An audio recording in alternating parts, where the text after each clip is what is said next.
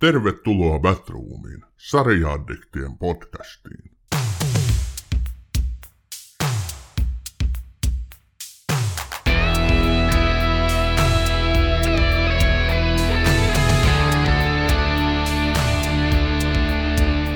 Tervetuloa Batroomiin, hyvät kuulijat. Se on nyt vihdoin helmikuu.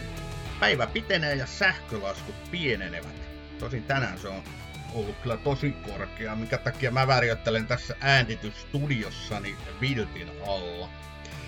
Tänään me käydään läpi TV-sarja uutiset, puhutaan Oscar-ehdokkuuksista, mutta ennen kaikkea listaamme teille vuosituhannen parhaat minisarjat. Ja tämä projekti onkin ollut paljon vaikeampi, mitä mä itse ainakin ennakoin. Eikä tuotantopoliittisilta yhteentörmäyksiltä ole voitu välttyä vai mitä Ossi? Hei, Batroom podcastin toinen vakiovieras Sami Kangasperko. Tässä on pieniä väärinkäsityksiä ollut meillä vissiin liittyen tähän, tähän mikä, mikä on paras ja mikä on listaus. Ja itse asiassa siihenkin, että mikä on 2000-luku. No, no joko sä vihdoinkin olet niin kuin saanut sisäistettyä, mitä tarkoittaa A. Minisarja, B.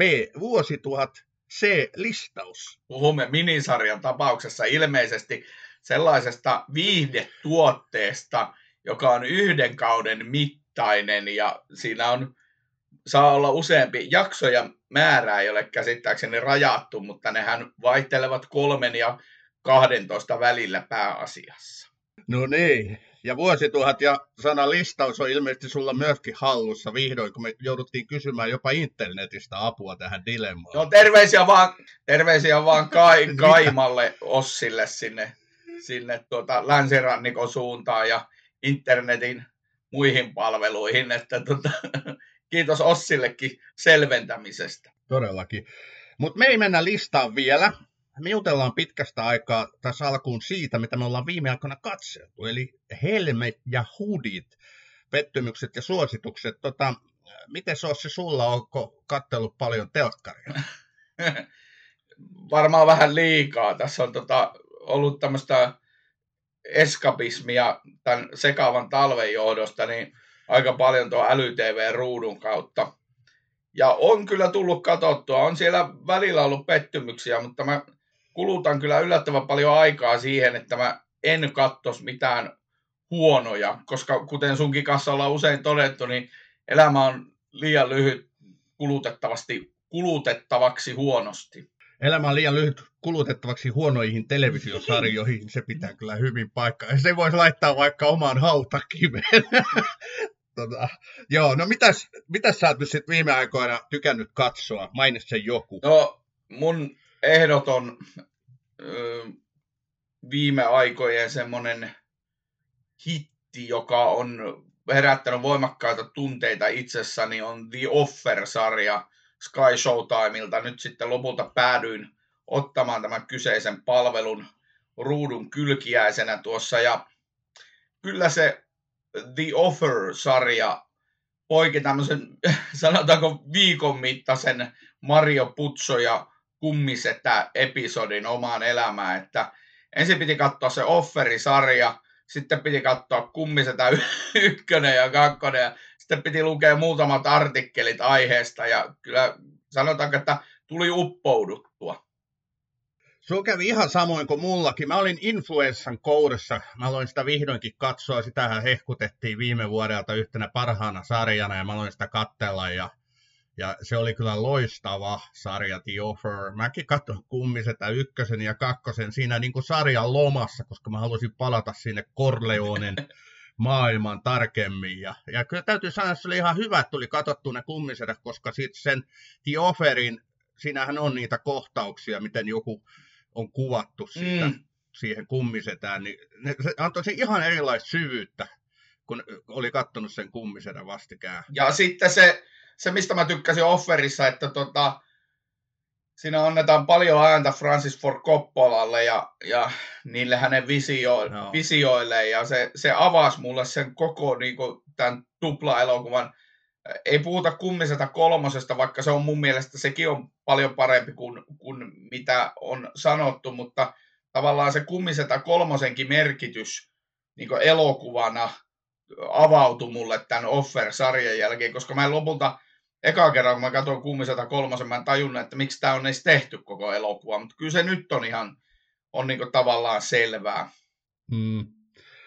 Kyllä, mä oon itse kattelun nyt kans töllöä pirun paljon. Mä olin tosiaan ensin kipeänä, silloin oli aikaa hyvin. Sitten mä olin yövuorossa töissä ja silloinhan on hyvin aikaa katsoa Netflix. Terveisiä työnantajalle. Tota,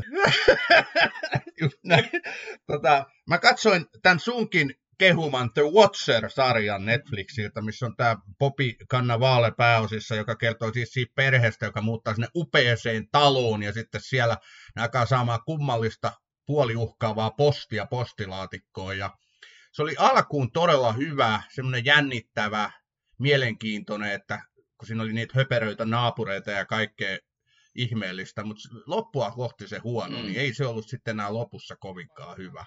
Millaiset fiilikset sulle jäi siitä? No se vähän jätti semmoisen niin kuin... Siinähän ei sitä jännitystä sitten niin kuin tietyllä tavalla laukastu siinä sarjassa silleen. se jäi vähän semmoisen piippuun. No, niin kevyesti spoilattu, joo, ja jotain huhuja kakkoskaudesta oli, mutta saa nyt nähdä. Sitten mä katsoin tämä japanilaisversion Squid Gameista, eli Alicein Borderland. What? Netflixissä myöskin. Joo, se, se oli hemmetin hyvä. Siis se on niinku Squid Game, mutta se on japanilaisten tekemä ja siinä on vähän erilainen erilainen niin kuin taustatarina, mutta nämäkin joutuu erilaisiin tämmöisiin tehtäviin. Siinä on muun muassa hippo, tai mä en tiedä onko sun lapsuudessa sanottu natti, tai poliisi ja roisto, mutta joka tapauksessa kerrostalossa tapahtuva hippa ja hipalla on konekivääri. Ja sitten nämä juoksee sitä karkuja ja yrittää päästä niin kuin, tota, turvaan. Ja sitten siinä on ihan uskomattomia tämmöisiä pelejä kehitetty ja se on todella hyvä sarja, mutta sekin pikkusen huononi loppua kohti siten, että niitä ei ollut enää niitä pelejä kautta leikkejä siinä joka jaksossa, vaan sitten siitä tuli enemmänkin semmoista muunlaista selviytymistä.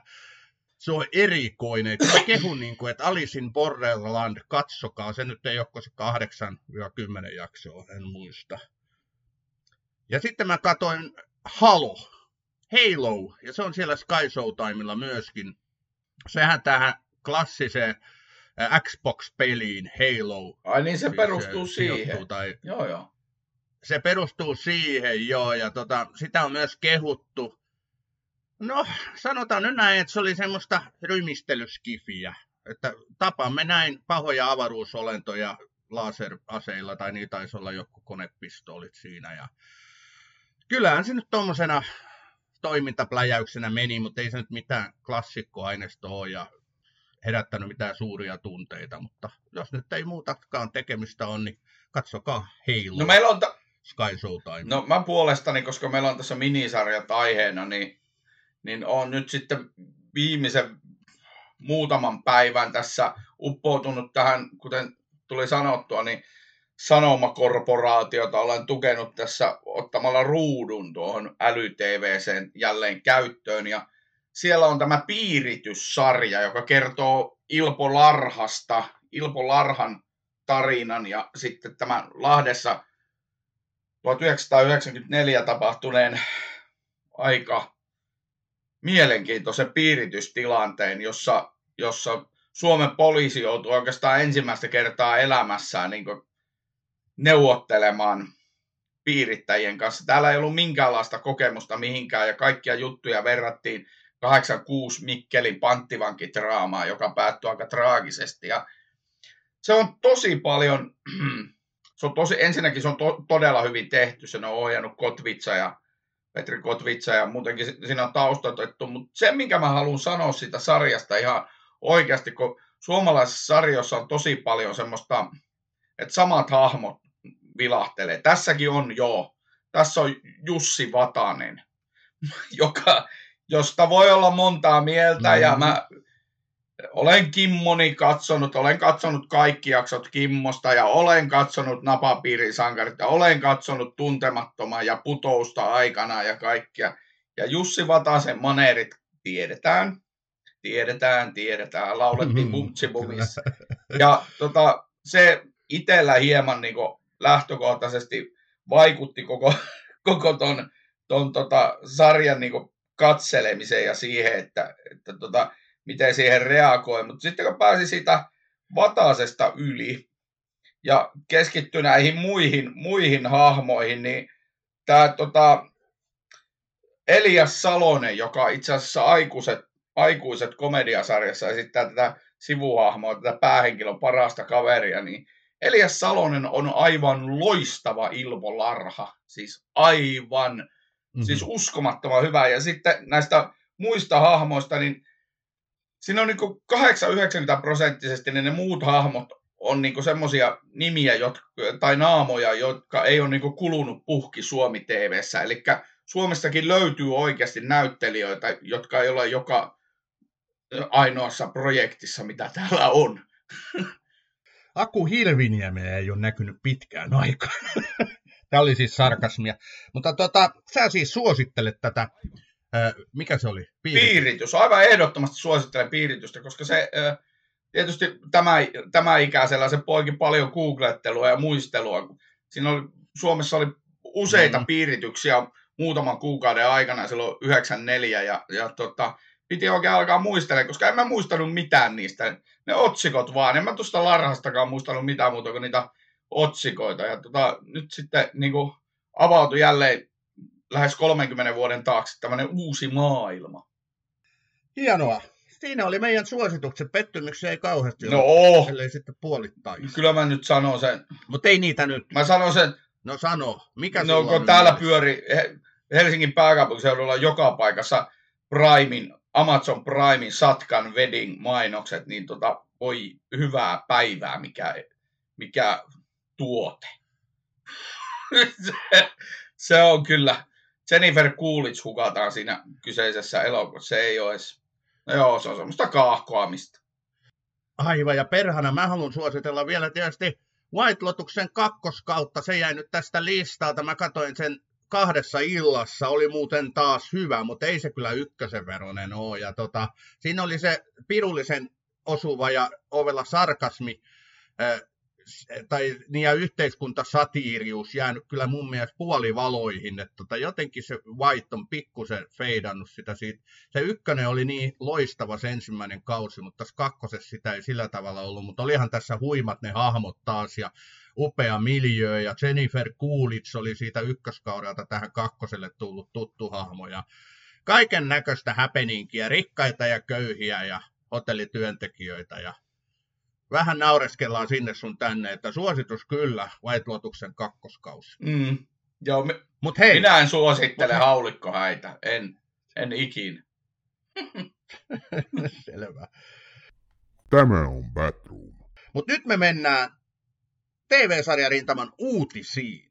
Amazon Primein toimintasarja The Terminal List saa jatkoa. Eli tämä Chris Prattin tähdittämälle sarjalle on nyt sitten luvassa toinen kausi. Ja lisäksi sille on vielä suunnitella spin-off-sarja, josta ei kylläkään ole kerrottu tarkempaa tietoa. Tämä Terminal List kertoo yhdysvaltalaisen erikoisjoukkojen upseerista, joka perhe murhataan. Ja mies lähtee kostoretkelle. Onko sä Ossi nähnyt Terminal Listin? En ole vielä se siirtynyt, koska mulla taitaa olla Prime tauolla tällä hetkellä, koska täytänkin jotenkin rajata näitä palveluita, niin se siirtyy johonkin hamaan tulevaisuuteen.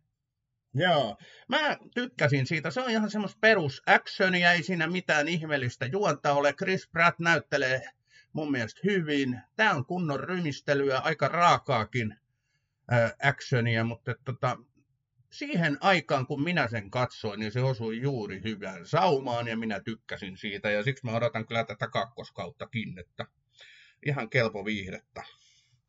Mutta sitten seuraava uutinen, eli CBS suunnittelee legendaarisen oikeussalisarja Matlockin rebootia, eli uutta sarjaa samalle hahmolle. Joo, Tämän kertoo Varjety-lehti. Eli CBS on jo tilannut sarjan pilotin ja sen pääosiin on kiinnitetty Oscar-voittaja Kathy Bates. Ja tämä alkuperäinen Matlockhan on legenda, sitä esitettiin vuosina 86-95. Se oli erittäin suosittu. Herääkö semmoisia nostalgisia muistoja Ossi Matlockista? No herää se, se mielikuva, että tota, vaikka tilanne olisi kuinka hankala, niin viimeisen viiden minuutin aikana oikeussalissa tilanne ratkeaa. Joo, kyllä. Kyllä, en mä, en mä kyllä Matlockia ihan hirveästi katsonut, mutta kaikkihan se nyt tietää. Mutta sitten vähän ikävämpi uutinen. Tämä nyt ei TV-sarjaan kuulu, tämä on elokuvarintaman uutinen, mutta tämä on sellainen, mikä varmaan jo kaikki tietää. Eli näyttelijä Alec Baldwin sai sitten syytteen taposta tämän Rust-elokuvan kuvauksissa tapahtuneesta ampumisesta, joka johti kuvaaja Heilina Hutchinsin kuolemaan. Tämän saman syytteen sai myös elokuvan asekoordinaattorina toiminut Hanna Gutierrez Reed.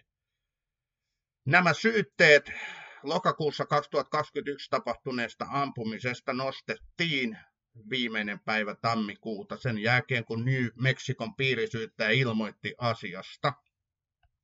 Sekä Baldwinia että tätä Gutierrez Reedia syytetään rikollisesta laiminlyönnistä, joka johti Hutchinsin kuolemaan ainakin Baldwin on kiistänyt olevansa vastuussa tästä kuolemasta. Tämä on ollut kyllä kertakaikkisen ikävä ja surullinen tapahtuma. Tuo on käsittämätön tilan. Toi on kyllä siis oikeasti, ja sitten kun sitä revitellään, jos nyt satut muistamaan vaikka tämän meidänkin eräässä ryhmässä käyvät hienot keskustelut Johnny vastaa Amber, niin tämähän tulee ihan samanlaisen samanlaista julkisuutta saamaan tämä Alec Baldwinin tota, mm. oikeudenkäynti, ja se on todella raskasta. Se on raskasta niille uhrien omaisille, se on raskasta Baldwinin perheelle, se on raskasta itse asiassa kaikille, mutta koska otsikot myy, niin klikit myy, joo. Eli tota, tätähän me sitten, se, sitten kun se oikeudenkäynti aikanaan käynnistyy, niin tätähän me sitten saamme joka tuutista. Kyllä. Mutta sitten vähän iloisempi uutinen, eli HB on tammikuussa alkanut The Last of Us on niittänyt huimaa suosiota kolmen ensimmäisen jakson perusteella. Yhteensä sarja on nyt tuijotettu noin 14 miljoonaa kertaa, mikä on kolmanneksi suurin luku HBOn historiassa. Sarja on myös muiden tuotantoyhtiöiden tarkkailussa, koska peliadaptaatioihin perustuvat sarjat ja elokuvat ovat niin sanotussa make it or break it vaiheessa. Eli jos sarja ei menesty, pistetään monta peleihin pohjautuvaa projektia jäihin. Suunnitelmissa on ollut TV-sarjassa sovitukset muun muassa huippusuosituista God of War-pelistä, jonka toteuttaisi Amazon sekä Horizon Zero Dawn-pelistä, jonka toteuttaisi Netflix. Ja lisäksi suunnitelmissa on iso määrä lähinnä Sonin toteuttamia elokuvasovituksia. Mutta näiden kaikkien kohtalo lepää nyt erittäin paljon The Last of Us-sarjan menestyksen päässä. Tota, Ossi, Ossi, joko sä olet alkanut katsoa The Last of Us? Terveisiä vaan mikä homma Jaskari Allulle, jonka kanssa viesteiltiin asiasta just pari päivää sitten, että tota, ää, minä odotan vielä pari viikkoa sitten, minä alan bing-watchaamaan, eli katsomaan putkeen tätä Last of Usia, mutta jotain siitä sarjasta kertoo se, että tuota, työskentelen tämmöisessä aika äijävetoisessa työpaikassa, jossa on tämmöisiä no, työikäisiä miehiä, yli 30-vuotiaita pääasiassa, niin sielläkin keskustellaan Last of Us-sarjasta, niin vähän se jotain kertoo siitä sen sarjan niin tämmöisestä ää, globaalista suosiosta. Niin, ja tämä hype on ollut aika muista, ja mun mielestä se on noussut niin jakso jaksolta, että on se on kyllä upeata katsottavaa, tykkään joka hetkestä kolmen jakson perusteella erittäin hyvä erittäin hyvä sarja. Mikä homma Leffa-podcastissa olin itse vieraana puhumassa Allun kanssa niin kuin ensimmäisen jakson tunnelmista ja, ja tota, fiiliksistä. Ja tota, hyvältä vaikutti silloin jo. Me tehdään siis mä sain kutsun Mikä homma leffa-podcastiin, että sitten kun tämä ensimmäinen kausi on ohi, niin sitten vedetään yhteen, että millaiset muistot jäi. Kuunnelkaa ihmiset Mikä homma leffa-podcastia. Sitten seuraava uutinen. Kolme kuukautta sitten DC Cinematic Universen eli DCUn johtoon nousseet James Gunn ja Peter Safran ovat todellakin pistäneet tuulemaan. Kuluvan viikon maanantaina pidetyssä tiedotustilaisuudessa he kertoivat ensi kertaa julkisuuteen strategiastaan, millä tavoin Marvelin jalkoihin pahasti jääneestä DCstä tehdään yhtä menestyksekäs toimija kuin Marvelista. Gunn sanoi osuvasti näin, As everybody here probably knows, the history of DC is pretty messed up. Exactly, it was fucked up, sanoi siis Gunn tiedotustilaisuudessaan. Gunn ja Safran lanseerasivat niin sanotun osa ykkösen DCUlle, mitä he kutsuvat nimellä Gods and Monsters, eli jumalia ja hirviöitä. Tähän Gods and Monsters-vaiheeseen on suunnitelmissa useita mittavia projekteja sekä elokuva- että TV-sarjan rintamalle. Näitä ovat muun muassa uusi Superman Legacy-elokuva, Batman ja Robin-elokuva, Wonder Woman-sarja sekä Green Lantern eli vihreä lyhty-sarja. Epäselvää on näiden projektien julkaisuaikataulu, mutta Gunn vihjaisi ensimmäisen, eli uuden Supermanin toteutuvan jo lähivuosina.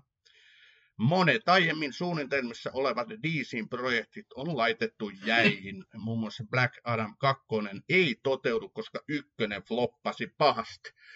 Tämä oli kyllä loistava uutinen supersankari genren tykkäjille, tämä Kanin puhe, mikä on muun muassa katsottavissa tuota Twitteristä, tai tämä tiedotustilaisuus. Mitäs, miltäs Ossi kuulostaa? Sä nyt ei, sä et välttämättä nyt tätä pidä kauhean suuressa arvossa, tätä uutista.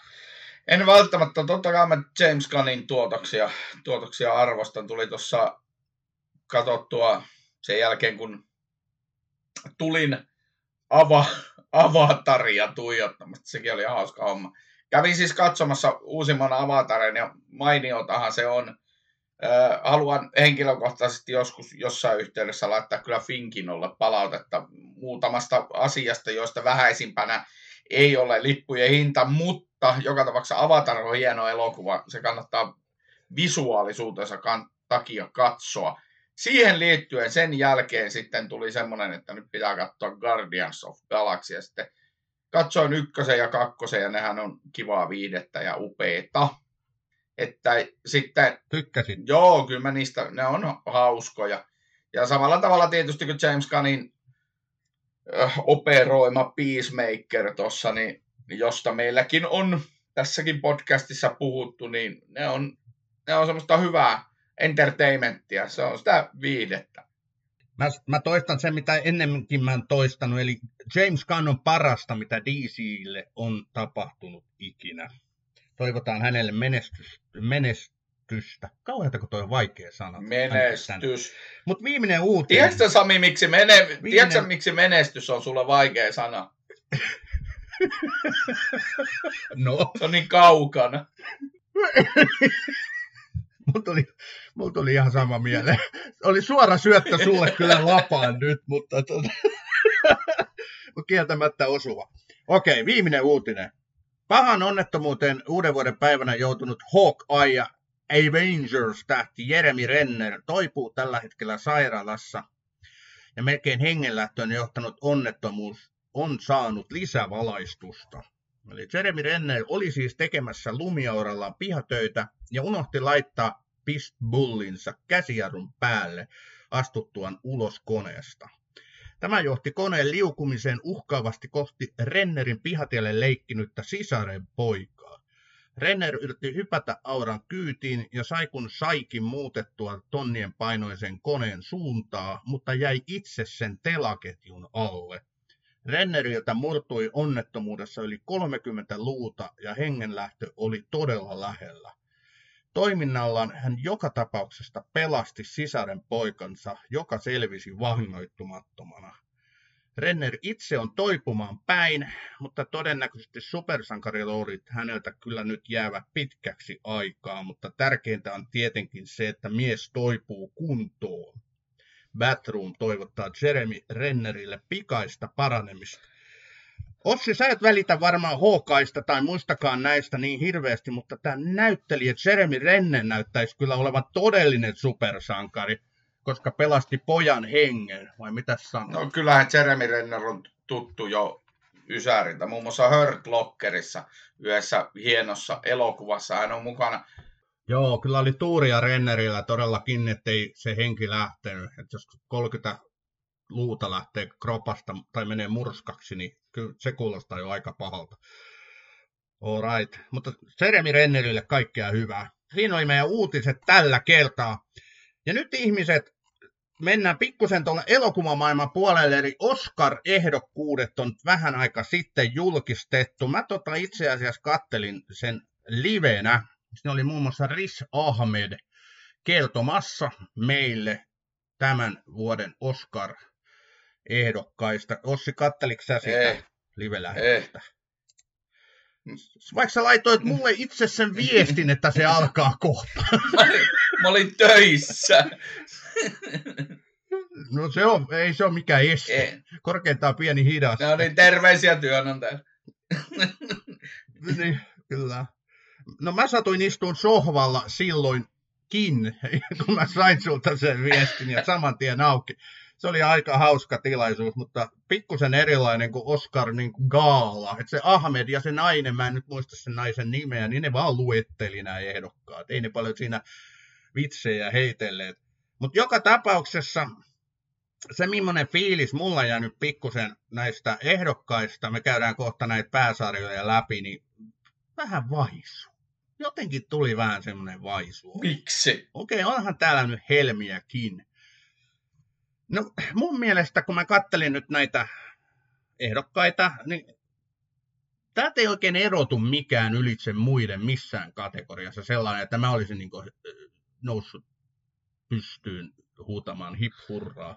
Sä, Siis viime vuonna oli toki tosi, tosi hyviä elokuvia, tosi hyviä suorituksia ja muita, mutta tota, ne mitä mä oon nyt nähnyt näistä, niin ei nekään nyt ollut mitään elämää suurempaa kamaa. Jaha. Siis valitettavasti suurin osa näistä on näkemättä, koska ne tulee vasta Suomen elokuvateattereihin nyt tässä kevään aikana muun muassa tämä Banshees of Inisherin ja, ja Fablemans.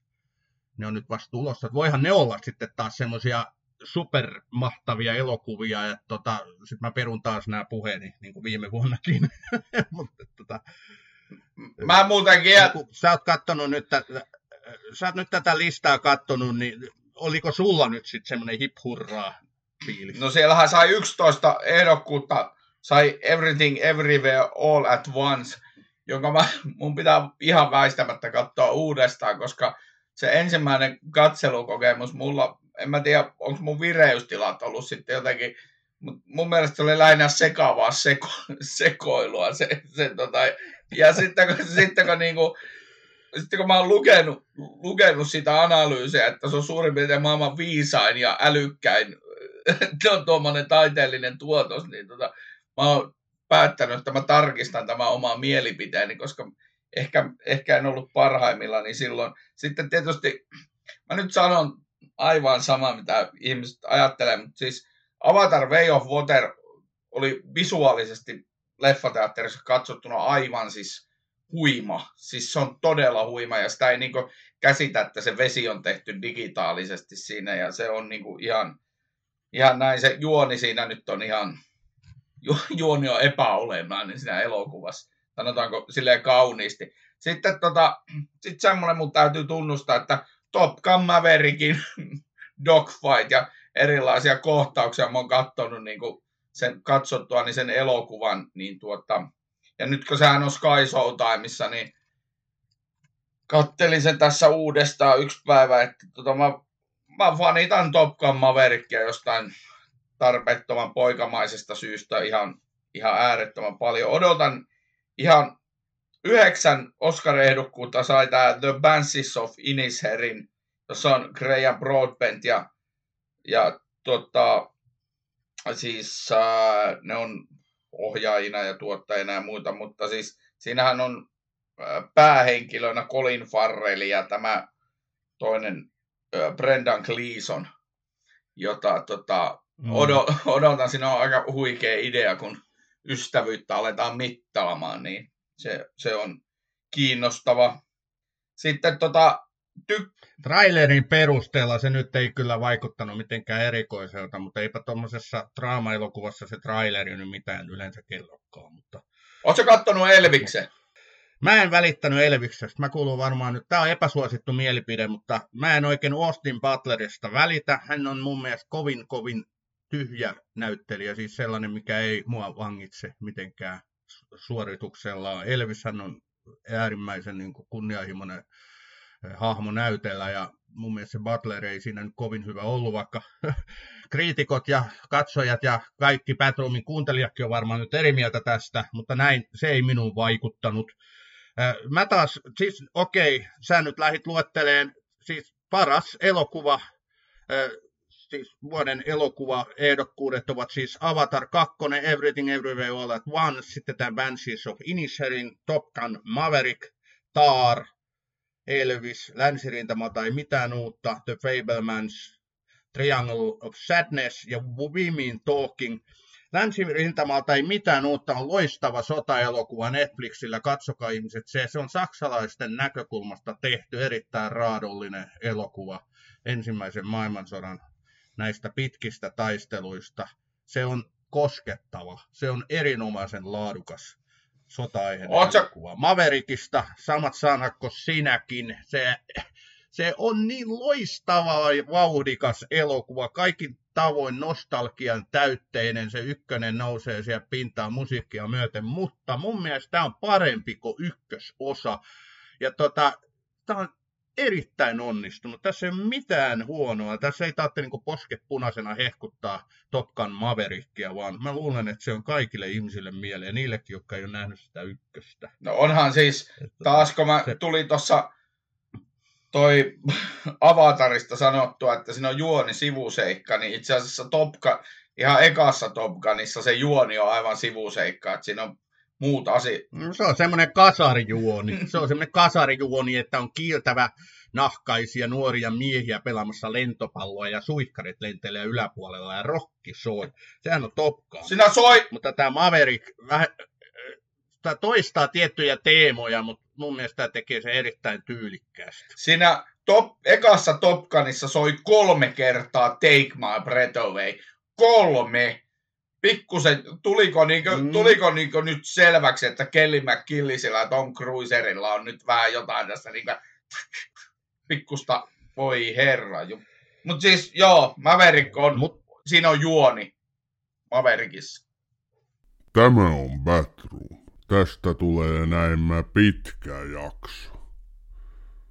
Mm, mutta ei nyt lähdetä näitä kaikkia purkaa. Everything Everywhere All at Once on kieltämättä hyvin erikoinen elokuva, mutta se on erinomainen sellainen. Siinä on hyvin mielenkiintoinen tarina. Ja tota, kyllä mä yhdyn siihen hehkutukseen, mitä tämän elokuvan ympärillä on käyty toista vuotta jo. Ei tämä mulle viiden tähden elokuva ole, ei tämä ole mestariteos mun mielestä, mutta tämä on erittäin hyvä neljä tai neljä ja puoli tähteä ja toivottavasti se voittaa 11 ehdokkuutta tai 11 Oscaria ehdokkaana on kyllä huikea määrä ei-amerikkalaiselle elokuvalle. Mm. Okei, Hei. ja näitä tosiaan Fablemansia odotan todella Spielbergin uusinta, todennäköisesti voittaa jotain, ja Banshees Inisherin sitä myöskin odotan. Avatariakaan mä en ole vielä nähnyt me mennään sitten pääosan esittäjien ehdokkaisiin. Tämä on siis se Austin Butler Elviksestä, Bill Nighy Living elokuvasta, Brendan Fraser The Walesista, Colin Farrell The Banshees of Inisheristä ja Paul Mescal After Sun Päivämme auringossa elokuvasta. Tota, se mitä mä nyt olen nähnyt, eli Elviksen, niin Butlerille en halua sitä. Brendan Fraser The Walesissa, mä oon nähnyt siitä trailerin ja se trailerin perusteella ja voisin niin kuin antaa Fraserille se Oscarin. Näitä muita nyt en ole nähnyt trailerina enkä muuallakaan. Mm. Mä odotan jo mitä sä siitä Elviksestä sit tykkäsit? Onko sä sen nähnyt? Oon. Kyllä mä, mä tykkäsin sitä Elviksestä. Se ei ole, mun, siinä on aivan hirveät ennakkoluulot, aivan valtavat ennakkoluulot oli, oli ennen sitä elokuvaa. Ainoa mikä siinä Elviksessä mun mielestä elokuvana oli se, että siinä otettiin liian pitkä kaari sen ihmisen elämästä. Et mun mielestä olisi vähän voinut tiivistää, olisi valin, voinut valita jonkun ajankohdan. Ja siis Eversti Parker sai tietysti sen roolin, mikä hänelle varmasti kuuluukin, eli roistohan se oli, mutta, mutta, mutta ehkä se olisi voinut vähän tiivistää sitä. Se olisi ollut ehkä se käsikirjoitus paljon parempi, jos se olisi ollut kuvannut lyhyempää ajanjaksoa, mitä nyt tehtiin. Okei. Okay. Mutta sitten äh, paras näyttelijä Tär kategoriassa Anna de Armas Blondista, Andrea Riseborough to Leslie elokuvasta, Kate Blanchett Taarista, Michelle Williams The Fabelmansista ja Michelle Yeoh Everything Everywhere All at Once. Näistä olen nähnyt nyt sitten tämän Everything Everywhere All at Once Michelle Yeon loistavan suorituksen siinä. Muuten en ota mitään kantaa. Tuolle Kate Blanchettille tuosta Taarista nyt kovasti sitä Oscaria ollaan antamassa. Tämä on tot... Vaikea sanoa. Mielenkiintoinen tämä blondi-elokuva, siis Ana de Armas. Mm. Se on oikeastaan sen elokuvan paras osa tai asia ja ainoa asia on Ana de Armas. Mun mielestä se on vähän köykäinen elokuva kaikkineen. Siinä on haettu vähän mielenkiintoisia näkökulmia tähän maailmaan ja Marilun oli traaginen hahmo sinänsä ja siitä nyt hänestä hahmona Norma Jean Bakerista on monenlaista tarinaa, että tämä oli se yksi näkökulma, mutta Ana de Armas on, on siinä elokuvassa hyvä. Äh, Michelle Yeohista ja tietysti tuosta Kate Blanchettista mä nyt dikkailen muutenkin. En ole nähnyt Tarria, mutta uskon, että Blanchett on hyvä.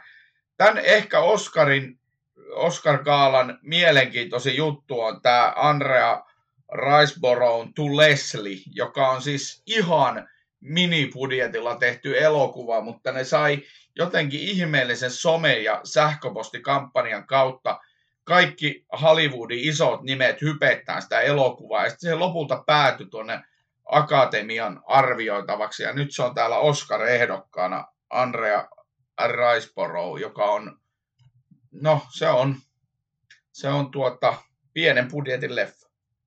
Otetaan yksi vielä, eli paras ohjaus. Täällä on siis Dan Kwan, Daniel Snyder, Everything Everywhere All at Once, Martin McDonagh, The Banshees of Inisherin, Ruben Östlund, Triangle of Sadness, Steven Spielberg, The Fablemans. Ja Todd Field, Tar.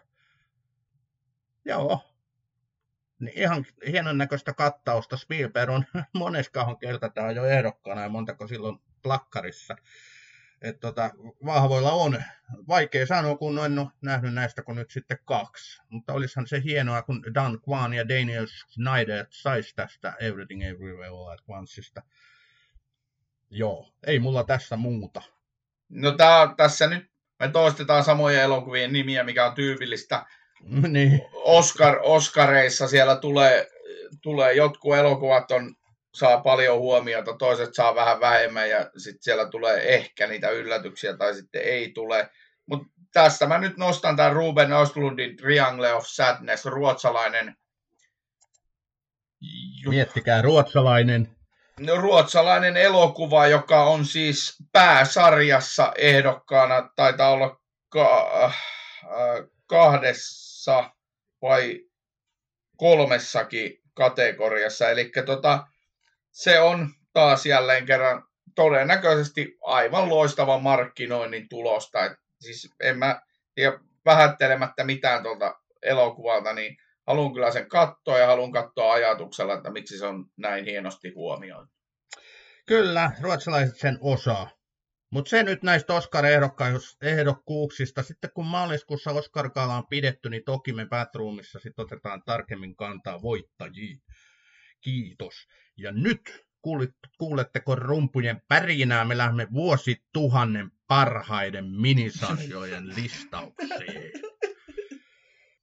Okei Ossi, sä saat aloittaa numero viisi. Eli me käydään näitä nyt sieltä pohjalta kärkeen vuoron perään. Mikä on viidenneksi paras vuosituhannen minisarja sun mielestä? Mä haluan nyt sanoa tähän. Voi koska, ei, niin. Koska sä niin hienosti provosit mua ennen tätä tallennusta näistä, että mä en tajua mistään mitään näihin ymmärtääkseni listoihin ja muihin, niin mä päätin olla lopulta tajuamatta tätä koko sun listausta sille, silleen tota, kokonaisuutena. Ja mä ää, lisäksi niin hyvän, hyvän tämmöisen äänisisällön lisäksi, niin mä heitän täältä semmosia, mitä sä et ole, olisi todennäköisesti valinnut. Valitsin semmosia viisi minisarjaa, jotka on kaikki loistavia. En mä täällä huonoja rupea puhumaan, mutta mä oon valinnut nämä vähän eti, eri kategorioilla. Eli tämä ensimmäinen on siis sellainen... Sä et siis ymmärtänyt, sä et siis ymmärtänyt tehtävän antoa. Eikö, siis mä voin sanoa ihan suoraan, että mulla alkoi ärsyttää se tehtävänanto ja siihen liittyvät, siihen liittyvät tota, kaikki, kaikki, kaikki erilaiset viestimuodot, kun tuolla tungetaan Instagramia ja Twitteriä, että tuo ei älyä, mitä tämä tarkoittaa, niin sit se ei ehkä äly. No niin, joo, joka tapauksessa. Niin, to, ä, ä, hyvät kuuntelijat, me olemme edelleen ystäviä tämänkin jakson tallennuksen jälkeen. Joo, kaikella rakkaudella. Tämä on vaan ihan provo. No niin, ole hyvä niin, tota, niin toi, ää, mä valitsen ei-suomenkielisen ja ei-englanninkielisen parhaan minisarjan El Inocente, Viaton, espanjalainen, joka löytyy, löytyy Netflixistä. Oriol Paulon loistava mysteeripyöritys, jossa katsojaa viedään kahdeksan jakson verran sinne ja tänne ja tuonne ja se ei tiedä yhtään mitä siinä lopulta tapahtuu, mutta kyllä ne kaikki asiat sitten selviää sieltä. Se on tosi, ja siinä on, äh, haluan sanoa, että siinä on erittäin hieno Mario Casas siinä roolissa ja sitten siinä on uusi espanjankielinen suosikkinäyttelijä, niin Jose Coronado, vanha mies, joka, joka myöskin vilahtaa tässä sarjassa. Coronado on Netflixissä aika paljon espanjankielisellä puolella esillä. Eli El Inocente, Viaton, Netflix. Tämä on siis joku draamasarja vai? Ei, tämä on mysteeri, jännitys, semmoinen. Se, no, se e- kuulostaa hyvältä. Mä laitan ton listalle. Mua kiinnostaa mysteeri ja jännitys aina. Mulla on numero viisi. Vuosituhannen viidenneksi paras minisarja on Mayor of Easttown. Eli vuodelta 2021 seitsemän jaksonen pääosissa Kate Winslet, Jean Smart ja Julianne Nicholson. Tän on luonut Brad Inglesby. Löytyy siis HBOlta. Tämä kertoo tarinaa rikospoliisi Mayor Siihanista, joka alkaa tutkia nuoren naisen murhaa pienessä Pennsylvanian kaupungissa. Tämä nainen murhataan pienessä tai siis tämä Winsletin esittämä Mel Sheehan on hyvin kulmikas, mutta taitava rikostutkija. Hän on viettänyt koko elämänsä Easttownissa ja tuntee kaikki siellä olevat. Hänen elämänsä on kuitenkin synkkää levotonta suurelta osin hänen poikansa kuoleman vuoksi. Siis tota, tämä on aivan maaginen sarja. Mä muistan, me tehtiin Batroomiin tähän sun kanssa jakso, että säkin varmaan yhdyttää mun hehkutukseen, mutta yksi viime vuosien parhaista minisarjoista ehdottomasti, että tota, Winsletin, Winsletin niin roolisuoritus on täydellinen tässä, että miten hän niin näyttelee tätä kärsivää ja tämmöistä sisäistä tuskaa kantavaa poliisia, jolle työ on kaikki kaikessa ja hän on tosi hyvä siinä, mutta sitten taas siviilissä se on yhtä tai on niin sysi surkea, ja sitten siinä on ympärillä ex-mies, ja millä on uusi perhe, ja sitten tämä Siihanilla on tytär, jonka niin valttumista aikuiseksi hän kipuilee. Tämä, tämä on kyllä huikean hieno sarja. Millaiset muistot sulla?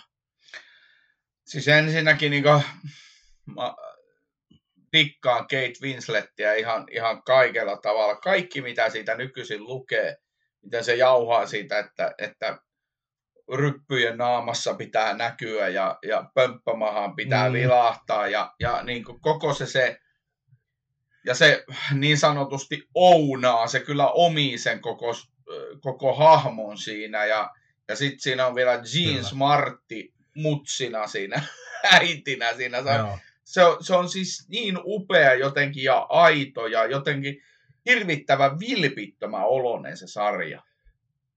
Kyllä, tämä on todella aito. Tässä on herkullisia niin kohtauksia, osittain humoristisia, traagisia, vähän niin kuin kreikkalaista tragikomediaa. Just nämä tämmöiset kahden henkilön väliset niin kohtaukset, esimerkiksi just tämän Sheehanin eli Winsletin ja sitten Jean Smaltin eli hänen äitinsä väliset keskustelut, jotain ihan uskomattomia välillä, mutta tämä on niin kuin surullinen, tämä on jännittävä mysteeri, rikos, draama. Tässä on kaikkea hirveän hyvin laitettu semmoiseksi mielenkiintoiseksi paketiksi. Onhan tässä toki se niin kuin nuoren tytön murha ja sen selvittäminen on niin kuin tota keskiössä, mutta tämä on ennen kaikkea myös tarina niin kuin sen pikkukaupungin omituisuudesta, niistä ihmisistä ja ihmissuhteista. Että nämä on niin kuin kierrottu täydelliseksi paketiksi. Et tota, mä muistan, kun mä Batroomin jaksoa tehdessäni sanoin, että mä syön hattuni, jos Kate Winslet ei voita emmyä tästä, ja kyllähän se voitti. Tämä sai mm. lopulta neljä emmy, emmypalkintoa. IMDB-arvosana 8,4, mun oma IMDB-arvosana on 10 kautta 10. Loistava sarja. Kuunnelkaa ihmiset Batroomista. Mayor of Easttown löytyy pari vuoden takaa. Ok, mikä sulla seuraavassa? Seuraavaksi mennään, mä valitsin, koska kuten sanottu, mä loin nämä omat kategoriani tässä raivopäissä, niin tämän meidän somettamisen jälkeen. Miltä tuntuu? Niin, mä valitsin parhaan äh, 2000-luvun mini-sotasarjan. Ja tota, mä tiedän, mitä sä sanot tähän, mutta minä sanon Generation Kill, joka on siis tota, wow. jos, josta me tehtiin myös jakso. Ja se on 2008 julkaistu, siis Ed Burnsin ja David Simonin käsialaa oleva loistava seitsemän jaksonen sarja siitä, kun jenkit menee Irakiin. Se on aito kuvaus mun mielestä tämmöisestä hahmoista, jotka ei lopulta edes käsitä, miksi ne on siellä, missä ne on, mutta ne velvollisuuden tunnusta ja rahasta ja eri syistä kukin, niin, niin tota, pakenee sitä olemassa olevaa todellisuutta siellä kotona ja siksi ne on sitten siellä Irakissa. Ja siinä siinä on niin kuin hieno kuvaus siitä sodan kaoottisuudesta, siitä, että miten ne so, sotilaat ei tajua lopulta edes miksi ne on siellä. Ja, ja siis se on mahtava moderni kuvaus niin nykyaikaisesta sodan käynnistä.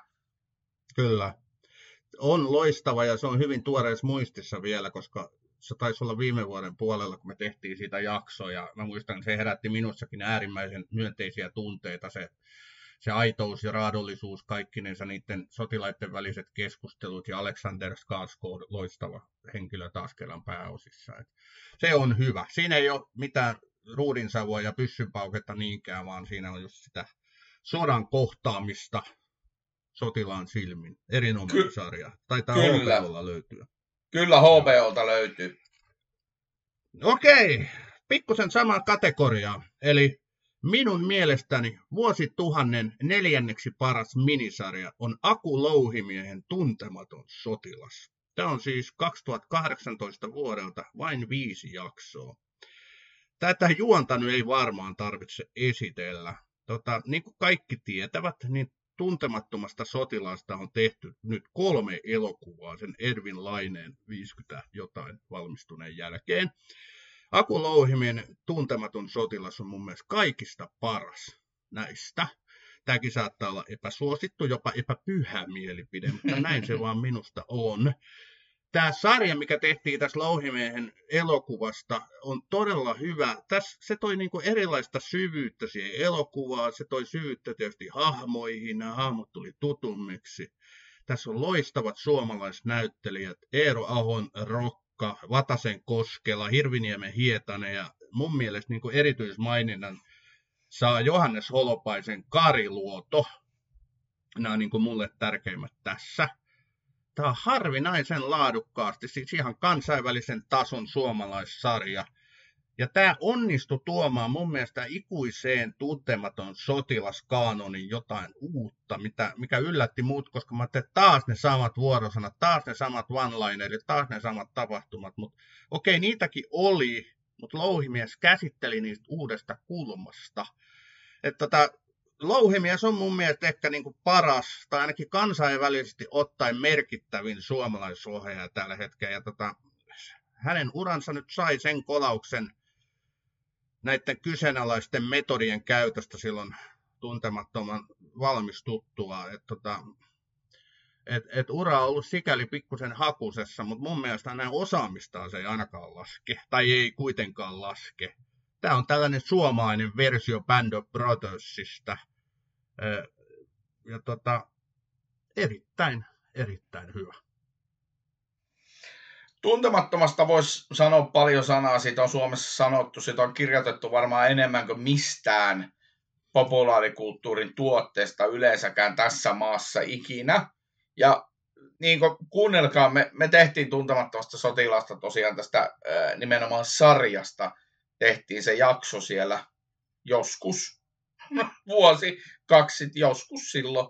Ja, ja siellä, siellä kyllä kuuluu se, että molemmat molemmilla kyllä läikähti se siinä, kun katsoi sitä sarjaa, koska se tavallaan kun sen, se on semmoinen viistuntinen elokuva, joka on, joka on ensimmäinen kerta, kun sitä aihetta tuolla kuvauksellisesti kuvataan niin pitkästi, ja se on mun mielestä tosi hieno. Tietyllä tavalla Louhimies ei suostunut tekemään niin paljon kompromisseja, eikä sen tarvinnut tehdä siinä TV-sarjassa, ja senkin takia se on, se on hieno teos. Kyllä.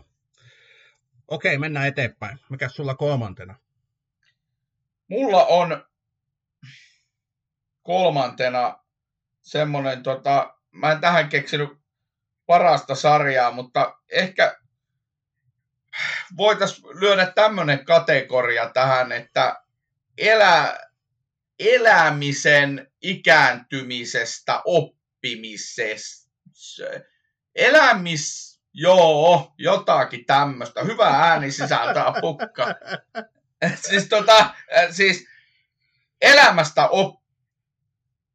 oppimista parhaiten kuvaava sarja on minusta Olive Kitteridge, neljäosainen laatusarja, jonka pääosassa on Francis McDormand, joka perustuu myöskin samannimiseen kirjaan ja se on Mä itse asiassa katoin sen tässä vähän aikaa sitten uudestaan ja tajusin aivan, siis se on, sehän kuvaa siis tämmöisen ikääntyneen, eläköityneen opettajan elämää ja se minkälainen se Francis McDormand siinä pääosassa on, niin se on aivan siis uskomattoman hyvä. Jokainen suomalainen tietää tämmöisen Francis McDormandin hahmon, joka rakastaa tuntee isosti, mutta ei osaa millään tavalla näyttää niitä tunteitaan, töksäyttelee. Sitten sillä on vieressä semmoinen Richard Jenkinsin esittämä aivan ihana aviomies, joka kertoo hänelle rakkautta ja on täydellinen tämän Oliven vastakohta. Ja se on niin kuin siis, se on niin elämänmakuinen, se on niin elämää henkivää, niin, niin, niin kuin semmoisesta semmoisesta niin kuin jostakin uteliaisuudesta tähän maailmaan niin kuin henkivä sarja. Se on mahtava. Siis se on todella, kun sen katsoo sen sarjan, mä haluan, haluan jossain vaiheessa lukea sen kirjan oikein ajatuksella, mutta siis se on Olive Kitterit, on hieno, hieno minisarja. Neljä jaksoa. Mä muistelisin, että me oltaisiin vaimoni kanssa katsottu yksi jakso siitä ja todettu, että tämä ei oikein nyt vedä että tota, sikäli sun hehkutus tätä sarjaa kohtaan nyt tuntuu vähän oudolta, kun muistelee omia fiiliksiä, mutta ehkä olisi pitänyt antaa sille enemmän saumaa. Frances McDormand toki on legenda, ja tota, hän just tuommoiset elämänmakuisissa sarjoissa ja elokuvissa on loistava aina niissä rooleissaan, että monta koskaria hänelläkin on, mutta on, on niin kuin herättää kyllä kiinnostusta. Täytyy varmaan antaa toinen sauma. Mistä tämä löytyy? Eikö tämäkin ollut HBO-sarja vai? No, tämä on HBO-sarja, mikä tässä tuli koomiseksi, kun alkoi näitä minisarjoja valitsemaan, niin tota, onko täällä muitakin kuin HBO-sarjoja. No kyllä niitä onneksi löytyy.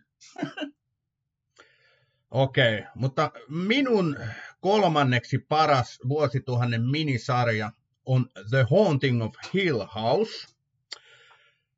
Kauhusarja vuodelta 2018, missä on muun muassa Henry Thomas pääosissa tämä ET-elokuvan Elliot. Tämä on kauhumaestro Mike Flanaganin mestariteos tämä sarja. Tämä siis kertoo kunnon kummitustarinan perheestä, sisaruksista, jotka kasvoivat lapsina isossa talossa, jossa aikoi kummitella, ja nyt aikuisina nämä tragediat pakottaa heidät takaisin yhteen, ja perheen on vihdoin kohdattava nämä menneisyyden kauhut. Tämä on timanttinen kauhutarina. Tässä ei ole pelkkää säikyttelyä, tässä ei ole pelkkiä tämmöisiä kauhukenreen kuuluvia ikuisia kliseitä, mutta silloin kun niitä esitetään, niin ne esitetään todella kovaa ja laadukkaasti. Tämän ytimessä on tämmöinen psykologinen kauhu ja jännitys, mutta tässä on myös paljon sellaista draamaa, mikä sekoittuu tähän pelon väristyksiin. Että tämä on niin kuin todella loistava paketti. Tässä on tarina hieno, se on erittäin mielenkiintoinen. Tässä on hahmot erittäin mielenkiintoisia. Käsikirjoitettu äärimmäisen hyvällä tavalla kahdessa eri niin kuin aikakaudessa – tapahtumat, mitkä eivät häiritse ollenkaan. Ja tässä tämä lopputvisti, joka on niin kuin leuat loksauttava. Et tota, kun mä oon kauhukentren ystävä, niin tämä kuuluu sinne kärkipäähän. Et tota, minisarjana tämä on tosi toimiva ja parempi kuin elokuvana olisi ollut. Mike Flanaganin ura lähti tässä kiitoon. Hän on tehnyt useamman tämmöisen minisarjan Netflixille. Mä rakastan tätä sarjaa. IMDP 8.6 mun listalla siis kolmanneksi paras minisarja vuosituhannessa. Muistaaks sä? Tästäkin on tehty Batroom-jakso. Mä just muistelin, että koska se, se on kaikesta tuntuu olevan. Se oli syksyllä 2018. Se, Ai, niin, me oltiin se... varmaan kolme tehty ennen sitä. Ai niin, se oli, siitä on niin kauan aikaa, okei joo. No joka tapauksessa niin se oli kyllä siis se oli todella hyvä sarja. Noin sun hehkutukset ei mene kyllä yhtään ohi. Ja vaikka en ole mikään varsinainen kauhugenre ystävä, niin nautin kyllä jokaisesta hetkestä. Kyllä. Se, oli... se tota, miten tämä oli vielä, niin tuot, siis tässä oli teknisesti niin loistavia kohtauksia, semmoisia pitkiä kameraajoja ja mä muistan, niin tämä oli visuaalisestikin todella hieno. On, Mä siis suosittelen erittäin. kyllä sydämeni pohjasta tätä sarjaa kaikille. Jopa heille, jotka ei kauhusta niin hirveästi tikkaa, mutta tykkää sitten jännityksestä ja psykologisesta tämmöisestä, niin se on kyllä loistava sarja. Mm. Mut mennään eteenpäin. Meillä on kuule kaksi jäljellä. Mikäs on sinun mielestäsi vuosituhannen toiseksi paras minisarja? Tässä olisikin. Ja kuten sanottu, niin mä oon valinnut semmosia minisarjoja tähän, jotka on niin jollakin tavalla liikuttanut, vaikuttanut minua. Ja nämä kaksi viimeistä jäljellä olevaa on vaikuttanut muuhun ihan kohtuullisen paljon, voin sanoa ihan monella eri tasolla. Ja mä valitsen tähän toiseksi siis paras suomalainen 2000-luvun minisarja, ja mä laitan siihen siis Munkkivuori.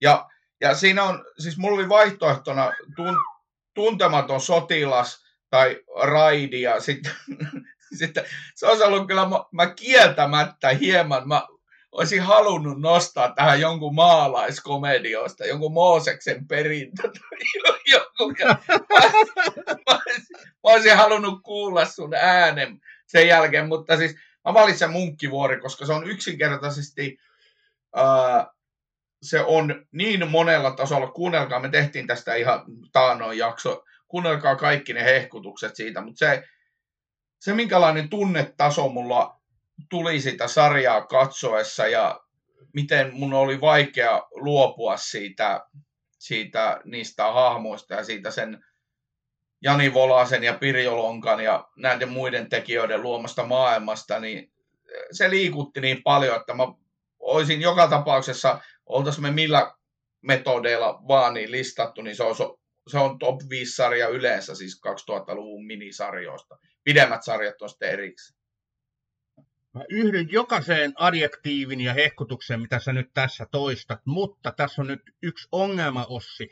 Munkkivuori olisi ollut ehdottomasti munkin listalla, mutta se ei ole minisarja. Siitä on nyt se toinen kausi tulossa. Eli tämä nyt meni tämän kriteeristön niin kuin rajan yli, mutta annetaan nyt sulle anteeksi. Siis mä olisin laittanut munkkivuoren todennäköisesti tuon tuntemattoman tilalle. Mutta mä mietin just tätä, että kun tässä on nyt se toinen kausi, mitä se Volanen itse on niin kuin luvannut, että se tulee, niin sen Hei. takia mä nyt sitten jätin tämän Oletko se, oot seurannut suomalaista viihdetuotantoa? Kuinka todennäköistä, mm-hmm. että se tu- tulee tai ei tule? Että se on ihan 50-60, tuleeko se sitten lopulta? Ei nyt aleta kiistelemään tästä termistä minisarja jälleen kerran, mutta, mutta tota, no joo, okei. Okay. Mutta joka tapauksessa, Hei, toi oli hyvä. Ossi toi, oli, Ossi, toi oli tosi hyvä nosto. Munkkivuori on paras suomalaissarja, mitä koskaan on tehty. Okei, minun listallani on kaksi jäljellä ja toinen niistä, mä luulen kumpikaan näistä ei herätä niin yllätyksiä ihmisissä. Toiseksi paras minisarja, mitä vuosituhannessa on tehty, niin on Chernobyl. Eli vuodelta 2019 pääosissa muun muassa Jared Harris ja Stellan Skarsgård ja luojana Greg Mason. Tämähän kertoo huhtikuussa 86 Chernobylin, Chernobylissä tapahtuneesta ydinvoimalla onnettomuudesta. Ja tämä sarja kertoo niistä miehistä ja naisista, jotka yritti hillitä tätä katastrofia, sekä niistä, jotka antoi henkensä estääkseen myöhemmän ja pahemman. Tämä jäätävä tarina. Tämä aito ja pelottava tämä eka jakso etenee minuutti minuutilta kohti katastrofia ja, ja, ja tota, sen jälkeiset hetket, se miten se eka jakso niin kuvaa kaikkea sitä, mitkä johtivat siihen räjähdykseen ja mitä sen jälkeen tapahtui, niin tämä on yksi parhaista TV-sarjan historian jaksoista. Tämä sarja kuvaa niin kuin todella laadukkaasti ja aidon tuntuisesti sitä, kuinka niin kuin Neuvostoliitto ei tajunnut, mitä oli tapahtunut, miten se lähetti näitä miehiä surman suuhun ja miten se peitteli tätä tapahtunutta, miten nämä työntekijät ja pelastajat menetti henkensä. Tämä sarja kuvaa niin kuin sitä, kuinka lähellä se todellinen suurkatastrofi oli. Eli tässä on sellainen jännitysmomentti, mitä ei niin kuin mulle ainakaan mistään historiankirjoista paljastunut, että oli hyvin lähellä, ettei se, ne muutkin reaktorit olisi sitten räjähtäneet. Nämä pääosa esittää Harris ja Skarsgård on erinomaisia tässä roolissaan. Tämä, tämä sarja on vaan kelta kaikki sen uskomattoman hieno. Tämä voitti aikoinaan 10 Emmy-palkintoa. IMDssä arvosana on 9,4 ja kuuluu niin kuin viiden parhaan TV-sarjan joukkoon, mitä IMDBssä on. Arvaa mitä? Mm. Tämä oli mun valitsema. Mä tuon viimeisen, viimeisen tota, valitsin ihan samalla kriteereillä kuin sinä, eli 2000-luvun paras TV-draama minisarja. Mä olisin valinnut, tai valitsin Chernobylin. Se on öö, okay. Kuunnelkaa tuota Badroomin se Chernobylin jakso, se, minkälaisia tunteita se herätti. Niin kuin sanottu, niin öö, mä niin kuin, listasin tähän vaan semmoisia sarjoja, minisarjoja, jotka oikeasti herätti minussa voimakkaita tunteita. Ja Chernobyl herätti monella eri tasolla. Se herätti muistoja, se herätti pelkoa. Ja nyt varsinkin, kun tuolla sota on ja Zaboritsian, Zaboritsian ylivoimalla lähellä soditaan ja, ja sitten muistelee tätä sarjaa ja miten niitä tapahtumia ja, ja sitä tota, kuoleman siltaa ja kaikkea, mitä siihen liittyy siihen Pripyatin ympäristö, niin se on, ja miten se on kuvattu siinä brittisarjassa, se on aivan huikeaa. Se on käsittämätöntä. Mm. Tämä kuvaa myöskin tavallisen neuvostoliittolaisen kansalaisen silmin tätä. Tässä on useita, niin kuin, joiden silmien kautta tätä sarjaa kuvataan näiden tutkijoiden, näiden niin kuin virkamiesten, Neuvostoliiton järjestelmään kuuluvien niin kuin upseerien, työntekijöiden, perheiden se on, tämä on niin koskettavaa ja äärimmäisen niin kuin syvää draamaa tämä sarja, mutta tämä on niin aitoa, koska se kertoo aidosta tapahtuneesta, yhdestä maailmanhistorian kuuluisimmasta jutusta. Loistava sarja, HBOta löytyy. Kyllä. Okei, koska, koska Chernobyl oli sulla ykkönen, niin mä nyt sitten paljastan ykkösen, mikä minun mielestäni on vuosituhannen paras minisarja ja pakko kai todeta, että on myöskin maailman paras TV-sarja. Band of Brothers. Vuodelta 2001 Damian Lewis, Richard Wintersinä, Scott Grimes, Donnie Wahlberg. Siinä pääosaesittäjät. Tämä on siis tarina Easy Companysta, ensimmäinen ilmadivisionan 506 rykmentti heidän peruskoulutusjaksostaan vuodesta 1942 toisen maailmansodan loppuun heidän retkestään. Tämä on aito, tämä on upeasti tehty tarina, tämä on jännittävä, tämä on raaka, sota tulee iholle. Tässä kylmiä väreitä, kun aitoja henkilöitä haastatellaan näiden jaksojen alussa, muun muassa tätä oikeaa Dick Wintersia.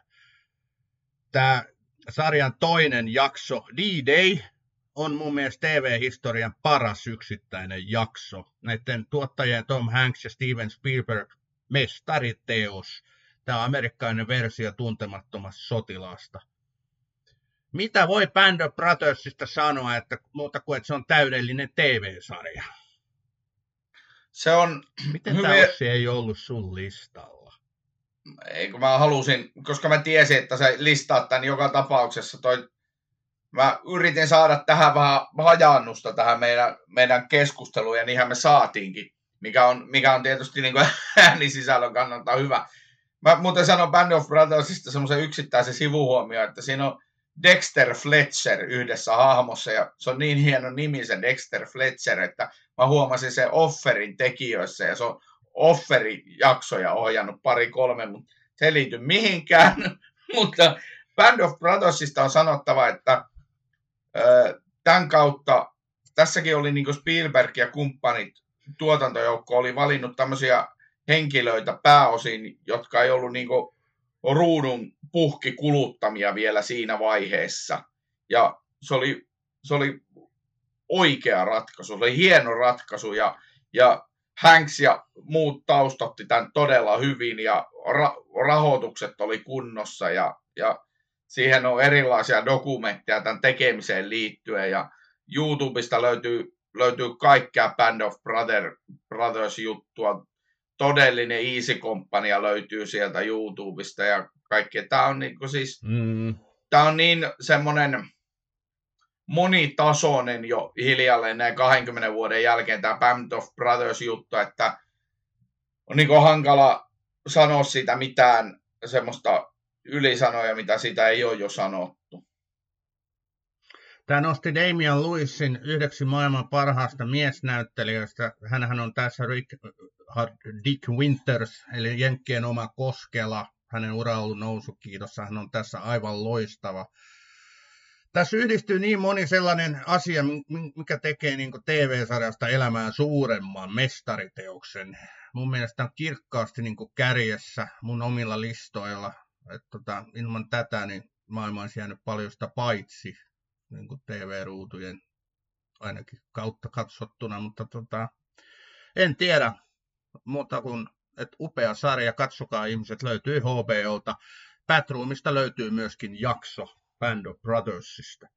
Tota, huima kuusi Emmy-palkintoa IMDBssä niin kuin kolmen parhaan TV-sarjan joukkoon 9,4 reittaus. Öö, mun mielestä parhaiten kuvaa tätä sarjaa tämän ainoan Richard Wintersin lause – kun hänen lapsen lapsensa kysyi häneltä näin. Isoisä, olitko sinä paras sotilas? En ollut, mutta taistelin parhaiden rinnalla. Se on upea lause. Mm. Ossi, ennen kuin sanot mitä, mä haen ton johdon. Hienosti paasattu, Sami. Tässä kuulijoille tiedoksi, että tässä välissä oli tuommoinen 15 minuutin tauko, koska Sami ei saanut tepseliä seinään tuolla tuota, kotonaan, mutta ei, ei, ei, ei siitä sen enempää. Mutta joka tapauksessa niin Band of Brothersin, jos palataan, niin sen, äh, siinä on aivan uskomattoman autenttisen olosesti kuvattu niitä, muun muassa tämä D-Day, eli silloin se öö, mikä, mikä se nyt on suomeksi, Normandian maihin nousu, joka on Kyllä. siis todella niin kuin, se on upeasti ja se jännitys ja se, miten se niin kuin, ja ko, koko ajan hehkutetaan two days to D-Day. Niin, ja se on historiallinen tosiasia. Ne hullut hyppäs sinne laskuvarjoille ja Sakemanni tampui niitä ilmatorjunta tykistöllä sieltä taivaalta mm. alas. Mm, niin. Montako kymmentä vai oliko niitä sata tuhatta niitä, jotka hyppäsi sieltä, en mä muista. Mutta sitten mieti, että miltä tuntuu sotilasta, joka on laskuvarjolla tulossa alas ja sä näet, kun niitä liu, viuhuu niitä luoteja ja tyk, tykinammuksia ja mietit, että osuukohan vai eikö osu. Se on, niin kuin, se on jäätävä kohtaus. Se kakkosjakso alkaa sillä.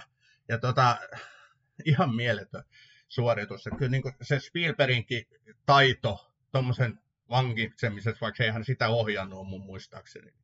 Tämä näppinsä ollut pelissä siinä tuotannossa tietysti vahvasti. Oli ja rahoitus taas se hommas, koska niillä oli tärkeää saada autenttisia olosuhteita ja niitähän ei saa. Ja se mikä pitää muistaa, kun Band of Brothers tehtiin, niin se, se tehtiin muutama vuosi Saving Private Ryanin jälkeen, niin niillä oli kokemusta tämmöisestä tämän Joo, to, totta. toisen maailmansodan kuvaamisesta ja tekemisestä, ja se tavallaan ne liittyy itse asiassa ne kaksi teosta oleellisesti toisiinsa, vaikka ne sinänsä kertookin ihan eri asioista. Kyllä, just näin. Mutta okei, tota, vaikka mun listalla nyt on kaksi sota-aiheista minisarjaa, niin se ei tarkoita sitä, että mä olisin erityisen viehättynyt näihin sota-aiheisiin sarjoihin. Mä tota, huomasin vaan, että aika lailla niin saman tyylisiä, mutta ei se mistään ole mitään pois. Ja jotenkin toi Band of Brothers nytkin koskettaa, kun tietää, mitä tuolla Euroopassa, Ukrainassa tapahtuu. Ää, tässä Band of Brothersistahan tehtiin, tai samaan konseptiin kuuluva The Pacific, joka on kans loistava sarja, mutta ei se niin hyvä, että se tähän mun listalle olisi mahtunut. Ja nythän on tulossa kolmas samaan konseptiin kuuluva, eli tämä Masters of the Air, siis Hanksin ja Spielbergin tuottama, pitäisi tänä vuonna tulla. Sitä odotan kyllä kovasti, vaikka siinä onkin tämä Austin Butler, että vähän mietin, että näinkö hän. Mutta kyllä kuuluu ehdottomasti odotetuimpien, odotetuimpien sarjojen joukkoon tänä vuonna mulla. Mä taas huomasin, että mua harmitti, kun no komediasarjat on kaikki, kaikki venähtänyt niin pitkiksi tässä 2000-luvulla, että tuolla ei ole semmoisia yhden kauden mittaisia komedia, hyviä komediasarjoja, mitä tulee aika paljon tuijotettua tuommoista naurukomediaa, niin sitten sellaisia en, en löytänyt tähän listalle valitettavasti. Tämä on Batroom, TV-sarjojen podcast. Kyllä, tämä oli vaikea tehdä tämä listaus. Mulla oli, sanotaanko kymmenkunta, ja sitten niistä piti pudotella, että mä voisin antaa kunnia maininnan kolmelle juuri ja juuri listalta tippuneelle sarjalle. Watchmen, Years and Years ja Lost Room. Mä en nyt ala näitä availee, mutta nämä kolme sarjaa oli todella lähellä nousua tälle listalle. OMG! Mitenkäs mä unohdin Years and Yearsin? Se olisi kyllä se olisi mennyt ainakin harkintaan. Se on, se on yksi upeimpia kyllä sarjoja, mitä on viimeisen kymmenen vuoden aikana tullut katsottua. Ja se, just se näkökulma, miten se katsoo tätä nykyhetkeä ja tulevaisuutta, niin se on upea. Kyllä. Mutta maailma on onneksi täynnä loistavia minisarjoja ja koko ajan pukkaa lisää. Ihmiset, kuunnelkaa Bathroomin jaksoja näistä minisarjoista, kuunnelkaa niitä muist, niistä muistakin sarjoista tietysti. Ja tota, eiköhän tämä nyt ollut tämä meidän jakso tässä. Tämä on ollut aika pitkää höpinää tänään. Kiitos nyt sulle Ossi, kun sä näit vaivaa ja listasit nämä viisi sarjaa, vaikka tiukkaa tekijä varmaan sulla oli paha olo, mutta kiitos. Oli koko, koko ajan, oli, koko ajan oli siis ikävä. Se oli siis, mä työnsin koko ajan naulaa kynnen alle ja mietin, että kylläpäs tämä nyt on vaikeeta. Laittakaa ihmiset meille kommenttia, laittakaa vaikka Instagramin kommenttia, mitä te tykkäsitte näistä meidän sarjoista, mitä me nyt tässä listasimme. Oletteko äärimmäisen eri mieltä? Perustelkaa, kiitos. Laittakaa omat suosikkisarjanne listalle. Ei mitään. Kiitoksia kaikille kuulijoille. Ensi viikolla sitten taas ollaan uudelleen äänessä. Se on morjens.